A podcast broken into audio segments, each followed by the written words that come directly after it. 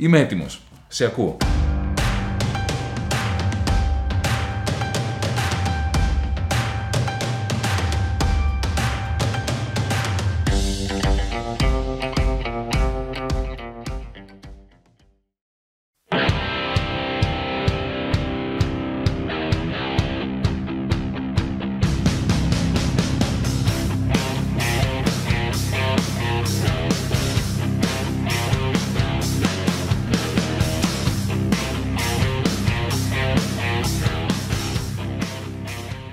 Αναστασία, καταρχάς να σε ευχαριστήσω για το πολύ δημιουργικό βίντεο. Αλλά θα μου επιτρέψεις να διαφωνήσω μαζί σου. Το DM25 και το MERA25 δεν έχουμε πετύχει. Βέβαια, είναι μια ικανοποίηση το ότι υπάρχουμε. Το ότι δημιουργήσαμε ένα πανευρωπαϊκό κίνημα το οποίο δεν έχει ξαναγίνει τέτοιο πράγμα. Το ότι μπήκαμε στη Βουλή με το MERA25, αλλά ότι πετύχαμε δεν έχουμε πετύχει. Οι μόνοι που έχουν επιτύχει είναι το βαθύ, ριζοσπαστικό, τοξικό κατεστημένο της ολιγαρχίας και οι φασίστες.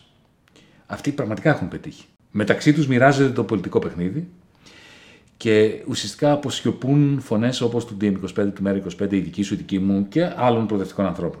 Για μας, βέβαια, το ζητούμενο μετά την ήττα του 2015, πανευρωπαϊκά ήττα. Έτσι. Ιτηθήκαμε πανευρωπαϊκά στην Ελλάδα, στην Ισπανία, στην Βρετανία, παντού. Ω αριστερά, ως προοδευτικοί άνθρωποι, το ζητούμενο ήταν να υπάρξουμε. Να υπάρξει αυτή η φωνή, να είμαστε μαζί, να υπάρξει αυτό το κεράκι μέσα στο σκοτάδι, έτσι ώστε ο διαφωτισμός κάποια στιγμή να έχει ελπίδα. Γιατί χωρίς το κεράκι διαφωτισμός δεν γίνεται. Οπότε σε ευχαριστώ πάρα πολύ για το βίντεο σου. Δεν έχουμε πετύχει ακόμα. Το ότι υπάρχουμε είναι μια μεγάλη επιτυχία, αλλά δεν υπάρχει επανάπαυση καμία. Γεια σας, ε, είμαι ο Βασίλης Ματσιούνης, μαθητής Τρίτης Λυκείου.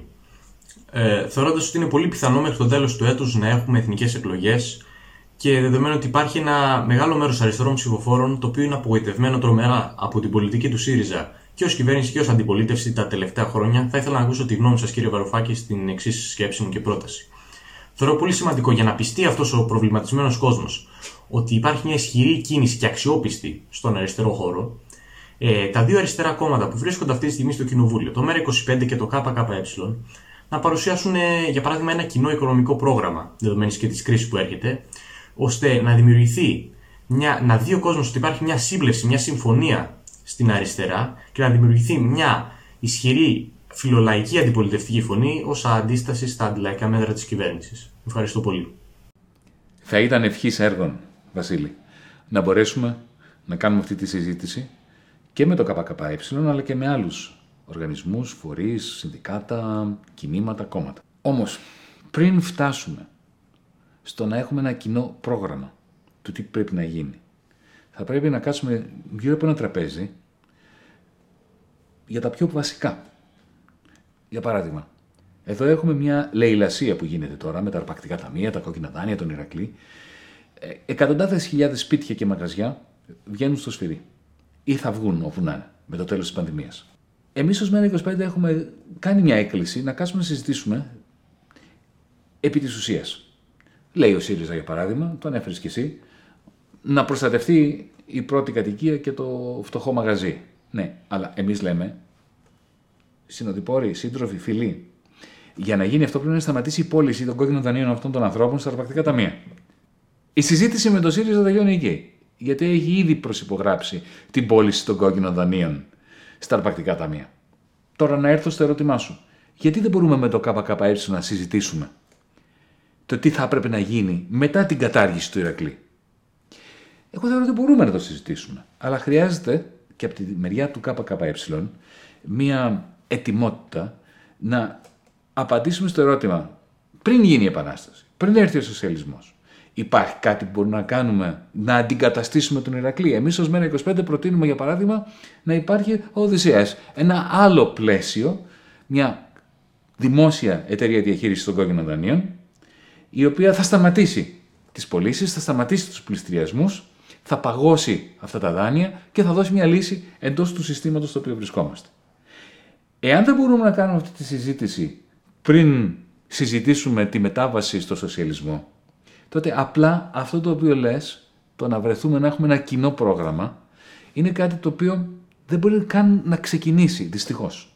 Ονομάζομαι Κωνσταντίνα Κωνσταντινίδου, είμαι συντρίτρια έργων τέχνης και το ερώτημά μου έχει να κάνει με το προσφυγικό.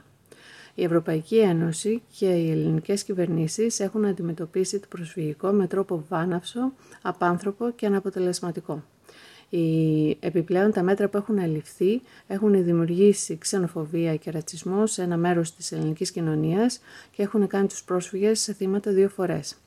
Το ερώτημα είναι, το ΜΕΡΑ25 τι θα έκανε διαφορετικά, δεδομένου ότι η Ευρωπαϊκή Ένωση εμποδίζει την περαιτέρω κίνηση των ε, προσφύγων και επιπλέον τι θα έκανε για να αντιμετωπιστεί η ξενοφοβία που έχει δημιουργηθεί.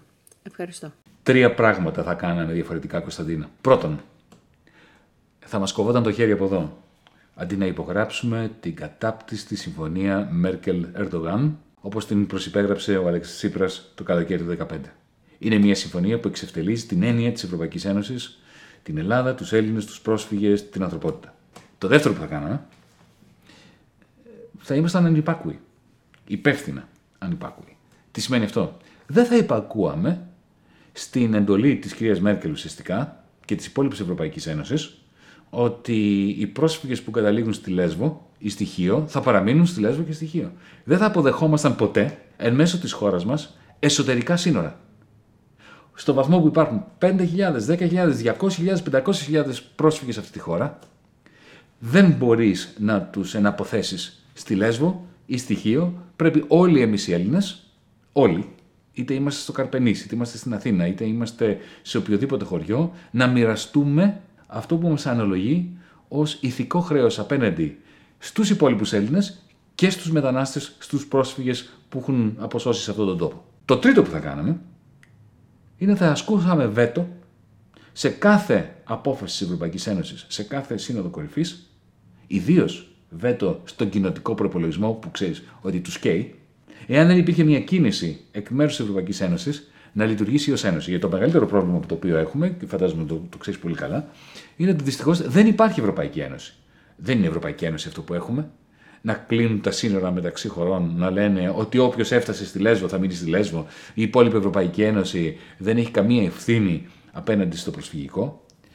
Και τέλος, Κωνσταντίνα, επίτρεψε μου να σου πω ότι ε, εκείνο το βράδυ του δημοψηφίσματος της 5η Ιουλίου του 2015, όταν ο ελληνικός λαός έδωσε 62% στο όχι στη συνθηκολόγηση, που ήταν ένα όχι εναντίον του να γίνουν οι Έλληνες πρόσφυγες στη χώρα τους. Εάν εκείνο το όχι είχε τιμηθεί, εγώ τουλάχιστον είμαι σίγουρος και νομίζω ότι θα συμφωνήσεις με αυτό, ότι η ξενοφοβία δεν θα έπιανε ρίζες σε αυτή τη χώρα. Η μετατροπή των Ελλήνων σε πρόσφυγες μέσα στη χώρα από την Τρόικα, το σκύψιμο του κεφαλιού στη νέα ξένη κατοχή από τους δανειστές εκείνο το βράδυ του δημοψηφίσματος ήταν αυτό το οποίο αυτές τις μάζες του κόσμου που ήταν έτοιμες να λειτουργήσουν προοδευτικά και διεθνιστικά τις μετέτρεψε σε μάζες οι οποίες ήταν επιρρεπείς προς έναν εθνικισμό και έναν ρατσισμό που βλέπουμε σήμερα να εξελίσσεται σε κυρίαρχη δύναμη στην ελληνική κοινωνία. Καλησπέρα, ονομάζομαι Ρωμανός και είμαι διερμηνέας. Θέλω να ρωτήσω ποια είναι η θέση του ΜΕΡΑ 25 για τη δημιουργία καλοπληρωμένων θέσεων εργασίας στον ιδιωτικό τομέα και πώς ε, σχολιάζει ανακοινώσεις για επενδύσεις από ξένες εταιρείες όπως η Microsoft στην Ελλάδα αν τις κρίνει θετικά ή με κάποιες επιφυλάξεις. Ευχαριστώ. Καλές θέσεις εργασίας στον ιδιωτικό τομέα. Τι ωραία. Ρωμανέ, προφανώς και είμαστε υπέρ. Όσο περισσότερες, τόσο καλύτερα. Το ερώτημα είναι πώς πάμε σε αυτές; Πώς δημιουργούμε το οικοσύστημα το οποίο θα επιτρέψει σε καλές θέσεις εργασίας στον ιδιωτικό τομέα; Και έχει μεγάλη σημασία να ορίσουμε τι εννοούμε με αυτό. Εννοούμε θέσεις που να μην είναι επισφαλείς, θέσεις δημιουργικές, η εργασία να είναι πραγματικά δημιουργική, να είναι πράσινες, να είναι σε τομείς δηλαδή που συνάδουν με το μέλλον, γιατί η πράσινη μετάβαση είναι και το μέλλον της οικονομίας, όχι μόνο εξασφαλίζει το μέλλον του πλανήτη και των επόμενων γενναιών. Τώρα, αναφέρθηκες σε ανακοινώσεις που γίνονται κάθε Δευτέρα, Τετάρτη και Παρασκευή για μεγάλες επιχειρήσεις όπως η Microsoft, όπως η Pfizer, όπως η Cisco, που θα δημιουργήσουν θέσεις εργασίας στην Ελλάδα. Μακάρι να δημιουργήσουν πολλές. Ένα πάρα πολύ μικρό σχόλιο πριν πάω στην ουσία. Κανένας δεν πρόκειται να δημιουργήσει σοβαρές θέσεις εργασίας ή τουλάχιστον σοβαρό αριθμό καλών θέσεων εργασίας σε μια χώρα της οποίας το δημόσιο χρέος παραμένει στα δυσθεώρητα ύψη που είναι το δικό μας. Και γιατί αναφέρουμε στο δημόσιο χρέος, γιατί ένα τέτοιο δυσθεώρατο χρέος εγκυμονεί νέα μνημόνια, νέες συγκρούσεις, νέες ανισορροπίες, νέα ανασφάλεια. Κλείνω την παρένθεση. Κοίταξε, αυτές οι μεγάλες εταιρείες, είτε είναι η Amazon, είτε είναι η Cisco, είτε είναι η Microsoft, έχουν δύο ειδών θέσεις εργασίας. Τις πραγματικά καλές, για νέους νέες, ε, με skills, με δεξιότητες που αφορούν τη δημιουργία νέου λογισμικού, νέας ε, τεχνολογίας στον τομέα της τεχνητής νοημοσύνης, εκεί δηλαδή που η προστιθέμενη αξία είναι πολύ μεγάλη. Και υπάρχουν και άλλες θέσεις, οι οποίες είναι, αν θέλεις, λίγο παλαιάς οικονομίας. Μην ξεχνάς ότι αυτές οι εταιρείες επενδύουν πάρα πολύ σε servers, σε φάρμες, αγροκτήματα που ουσιαστικά τι είναι, είναι ο ένα σερβερ δίπλα στον άλλον.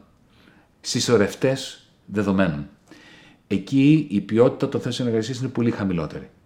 Αυτό που με φοβίζει είναι ότι οι θέσεις που θα έρθουν εδώ, οι δραστηριότητες αυτών των μεγάλων πολυεθνικών του Big Tech στην Ελλάδα, θα αφορούν την αποθήκευση δεδομένων και όχι τη δημιουργία νέου λογισμικού, τη δημιουργία νέας προστιθέμενης αξίας.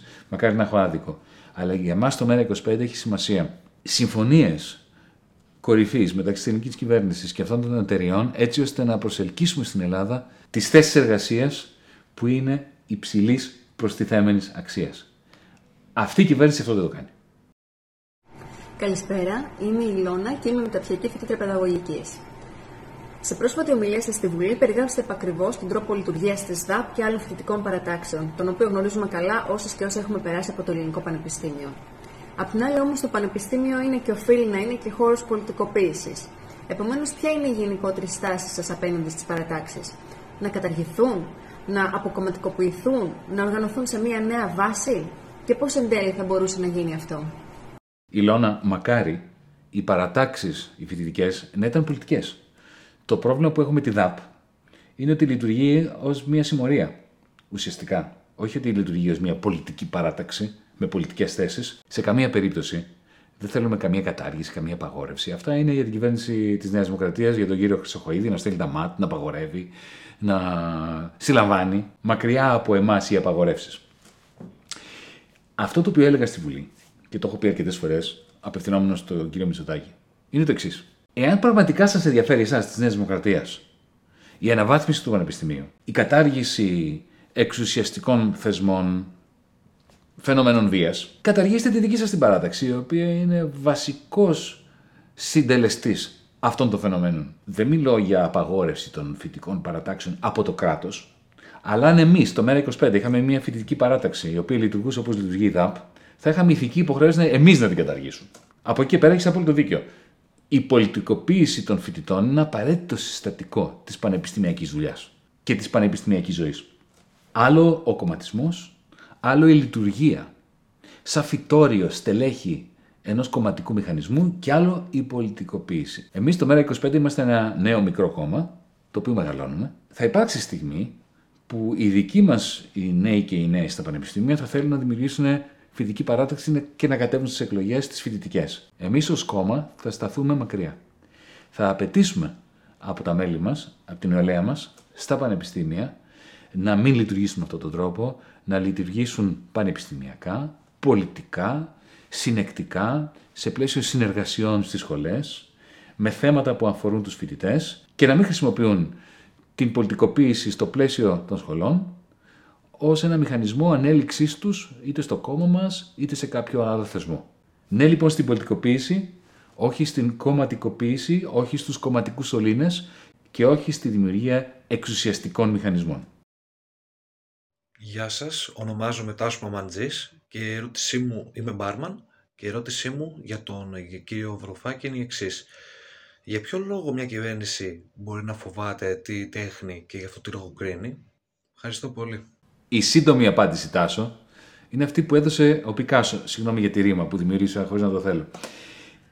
Ο Πικάσο είχε πει για τη ζωγραφική και γενικότερα για την τέχνη ότι αντίθετα με αυτό που πιστεύουν πολλοί ότι είναι κάτι το διακοσμητικό η ζωγραφική και η τέχνη είναι ένα πολεμικό εργαλείο εναντίον του κατεστημένου. Ο πολλής κόσμος δεν το έχει συνειδητοποιήσει αυτό.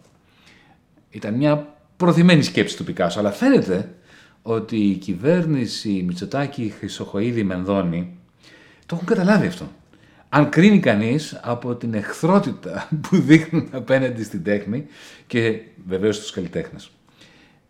Καταλαβαίνεις βέβαια ότι χαριτολογώ. Όμως, τουλάχιστον υποσυνείδητα, ένα καθεστώς, γιατί δεν μιλάμε πλέον για κυβέρνηση Μητσοτάκη, Χρυσοχοίδη, Μενδώνη, Κεραμέως, μιλάμε για ένα νέο καθεστώς.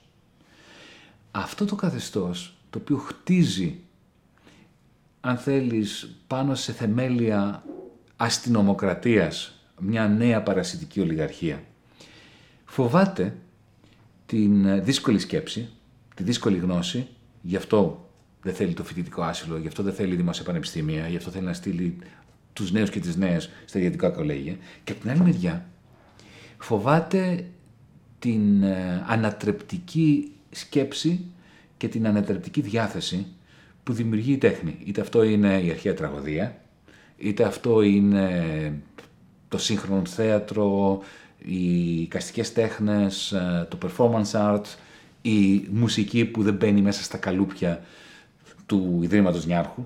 Απ' τη μία λοιπόν η δύσκολη γνώση, απ' την άλλη η τέχνη που δεν καλουπώνεται, αυτά είναι απειλές για ένα νέο καθεστώς ολιγαρχικό που χτίζεται πάνω στον αυταρχισμό. Αγαπητέ κύριε Βαρουφάκη, είμαι η Νίκη, εργαζόμενη και μητέρα. Τα όσα έχουν αποκαλυφθεί τον τελευταίο καιρό στο πλαίσιο του ελληνικού μη και κυρίως η υπόθεση Λιγνάδη μας έχουν συνταράξει όλους.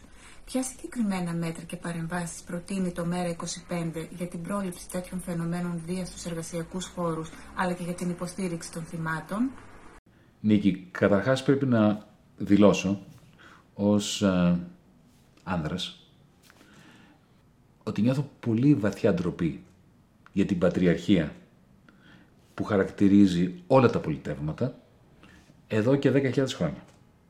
Το θέτω σε αυτό το πλαίσιο γιατί είναι πολύ σημαντικό. Ξέρεις, εμείς που κατεβαίνουμε και στις εκλογές, που είμαστε πολιτικοί μέσα σε εισαγωγικά ή εκτός εισαγωγικών, να μην δίνουμε την εντύπωση ότι αυτά είναι προβλήματα τα οποία λύνονται με κάποιο νομοσχέδιο, με κάποια νέα υπηρεσία του δημοσίου, του κράτους, της αστυνομίας κτλ. Η πατριαρχία είναι σαν μια από αυτές τις κατσαρίδες που αρνούνται να πεθάνουν ακόμα και μετά από πυρηνικό πόλεμο. Έχει πολύ μεγάλη σημασία να κατανοήσουμε ότι θα χρειαστεί πάρα πολύ δουλειά. Έτσι ώστε η βία που εισπράττουν οι γυναίκες, ιδίως οι γυναίκες, έτσι, η βία η ανδρική και η πατριαρχική, η οποία μετά εξελίσσεται και σε βία εναντίον ανδρών, παιδιών, ότι αυτό είναι ένα κομμάτι της πατριαρχικής κοινωνίας, ένα κομμάτι του καπιταλισμού, το οποίο με πολύ δυσκολία θα το καταργήσουμε, θα το υποτάξουμε στη βούλησή μας. Αυτό δεν σημαίνει ότι δεν μπορούμε να κάνουμε κάτι. Το πρώτο πράγμα που πρέπει να κάνουμε είναι αυτό που είπες στο τέλος της ερώτησής σου, στήριξη των θυμάτων. Ο κύριος Πρωθυπουργός, όταν η Σοφία Μπεκατόρου έκανε τις αποκαλύψεις της, πάρα πολύ σωστά την κάλεσε στο Μαξίμ. Όταν άρχισαν οι αποκαλύψεις όμως για την περίπτωση Λιγνάδη, δεν είδα μία πρόσκληση κάποιου από τα θύματα, είδα το αντίθετο. Και ξέρεις πολύ καλά τι εννοώ. Η στήριξη των θυμάτων σημαίνει μηχανισμούς, σημαίνει τρόπους με τους οποίους να γίνονται οι καταγγελίες χωρίς τα θύματα να νιώθουν ότι καταγγέλνοντας βρίσκονται ακόμα περισσότερο στο μάρι του κυκλώνα. Σημαίνει ε, μια λελογισμένη αντιμετώπιση ε, των ε, παιδεραστών, των παιδόφιλων που έχουν καταδικαστεί να μην μπορούν εύκολα να βρουν δουλειά σε χώρους όπου υπάρχουν παιδιά. Υπάρχουν μια σειρά από πράγματα που πρέπει να γίνουν. Αλλά εμείς στο ΜΕΡΑ25 και πρέπει να σου ομολογήσω και εγώ προσωπικά, θεωρούμε ότι η πατριαρχική βία βρίσκεται παντού. Βρίσκεται καταρχάς στις ε, οθόνες των τηλεοράσεων. Από τότε που δημιουργήθηκε η ιδιωτική τηλεόραση, η γυναίκα γλάστρα, εργαλείο, αντικείμενο, που είναι το αντικείμενο πόθου του κάθε πάντρε παντρώνε, που είτε είναι σκηνοθέτης, είτε είναι ε, διευθυντής προγράμματος, είτε είναι διαφημιστής, είτε είναι αυτό που ως τηλεθεατής βλέπει το πρόγραμμα στη τηλεόραση. Αυτή η πατριαρχική εξουσία απέναντι στις γυναίκες έχει βαθιές ρίζες και εμείς ως κόμμα είμαστε απλά ταγμένοι στο να βοηθήσουμε το γυναικείο κίνημα να επανέλθει, να αποκτήσει νέα δυναμική και να τις ξεριζώσει με τη δική μας στήριξη. Καλησπέρα. Ονομάζομαι Κυριαζόπουλος Γιάννης και είμαι εκπαιδευτικός. Με το παρόν βίντεο θα ήθελα να σας εκφράσω τη δυσαρέσκειά μου σχετικά με την θέση του κόμματος, σχετικά με ένα πολύ σημαντικό θέμα, αυτό της συνεπιμέλειας. Στηρίζω τη θέση ότι μετά από ένα χωρισμό τα παιδιά πρέπει να απολαμβάνουν ισόχρονα τους γονείς τους και να μην συμβαίνει αυτό που γίνεται στη χώρα μας, δηλαδή αυτομάτως, με copy-paste και απλές λύσεις, οι, τα δικαστήρια να καταλήγουν μονόπλευρα, να δίνουν την επιμέλεια των παιδιών κατά 95% μόνο στη μητέρα. Αν και συμφωνώ με τις υπόλοιπες περισσότερες θέσεις του κόμματος, η συγκεκριμένη μέχρι τώρα θέση του κόμματός σας με βρίσκει πάρα πολύ αντίθετο. Γιάννη, νομίζω, για την ακρίβεια είμαι σίγουρος, ότι δεν διαφωνούμε καθόλου. Όπως και εσύ, έτσι και εγώ, θεωρώ ότι το ιδανικό είναι μετά από έναν χωρισμό τα παιδιά να περνάνε τον ίδιο χρόνο με τους δύο γονείς. Πάρα πολύ θα το ήθελα αυτό όσο αφορά την κόρη τη δική μου, γιατί είμαι παθός.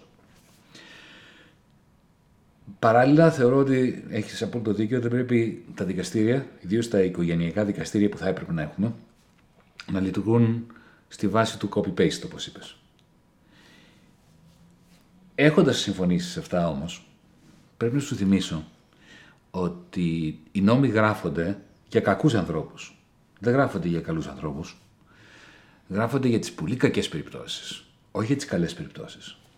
Εάν δύο γονείς που χωρίζουν και έχω παραδείγματα φίλων που έχουν χωρίσει και υπάρχει πλήρης συνεπιμέλεια. Ξέρω περίπτωση ανθρώπων που χωρίσανε και τα παιδιά ήταν μία εβδομάδα σε ένα σπίτι, μία εβδομάδα στο άλλο σπίτι. Για χρόνια ολόκληρα, μέχρι που ενηλικιώθηκαν. Και ήταν πραγματικά ιδανικό. Όσο μπορεί να είναι ιδανικό ένα διαζύγιο. Έτσι. Όμως αυτό ήταν απόρρια της σύμπνοιας των διαζευμένων γονιών όταν νομοθετούμε, είναι αδύνατον ο νομοθέτης να νομοθετήσει και να επιβάλλει τη σύμπνοια των χωρισμένων διαζευμένων γονιών. Το καταλαβαίνεις αυτό. Το δικαστήριο πρέπει να αποφαίνεται για το τι γίνεται στην περίπτωση που αυτή η σύμπνοια δεν υπάρχει. Που υπάρχει πόλεμος. Περιπτώσεις ε, κακοποίησης. Περιπτώσεις απειλών, βίας. Γι' αυτά προβλέπει ο νόμος. Είπες ότι στο 90-95% των περιπτώσεων το δικαστήριο δίνει την επιμέλεια στη γυναίκα. Ναι, γνωρίζεις όμως ότι από όλες τις περιπτώσεις που υπάρχει σύγκρουση μεταξύ των γονιών που δεν τα έχουν βρει μεταξύ τους, γιατί αν τα έχουν βρει το δικαστήριο δεν του πέφτει λόγος. Γνωρίζεις ότι από όλες τις περιπτώσεις που τελικά καταλήγει στο δικαστήριο το ποιος θα έχει την επιμέλεια των παιδιών; Μόνο το 9% των ανδρών ζητάει την επιμέλεια. Και από αυτές τις περιπτώσεις, κατά μέσον όρο, το δικαστήριο αποφαίνεται 50% υπέρ του ανδρός και 50% υπέρ της γυναίκας. Άρα το 95% αντιπροσωπεύει το γεγονός ότι οι περισσότεροι άνδρες δεν ζητούν την επιμέλεια. Η θέση του ΜΕΡΑ25, με την οποία θεωρώ ότι θα συμφωνήσεις αν κάτσουμε να το συζητήσουμε και να δούμε ακριβώς ποια είναι, είναι ότι σε αυτές τις περιπτώσεις όπου υπάρχει σύγκρουση μεταξύ των γονιών και δεν υπάρχει σύμπνοια. Δεν μπορεί το δικαστήριο να επιβάλλει τη συνεπιμέλεια τον ίσο χρόνο. Καταρχάς είναι και πρακτικά τα ζητήματα. Δηλαδή αν ο, ο άνδρας ζει στην Λαμία και η γυναίκα ζει στην ε, Τρίπολη της Πελοποννήσου μετά το διαζύγιο, είναι δυνατόν τα παιδιά να περνάνε τον ίδιο χρόνο; Σε ποιο σχολείο θα πηγαίνουν, να πηγαίνουν σε δύο σχολεία, μία εβδομάδα στο ένα, μία εβδομάδα στο άλλο; Είναι δύσκολο αυτό εάν υπάρχουν και ζητήματα και βίας μάλιστα, ή συγκρούσεων που ξεπερνάνε τα θεμητά όρια μιας απλής αντιπαράθεσης διαζευμένων. Αυτά θα πρέπει να τα κρίνει το δικαστήριο, χωρίς να έρχεται ο νομοθέτης να επιβάλλει ή το ένα, ή το δεύτερο, ή το τρίτο ως αποτελέσματα. Αυτή είναι η θέση του ΜΕΡΑ25.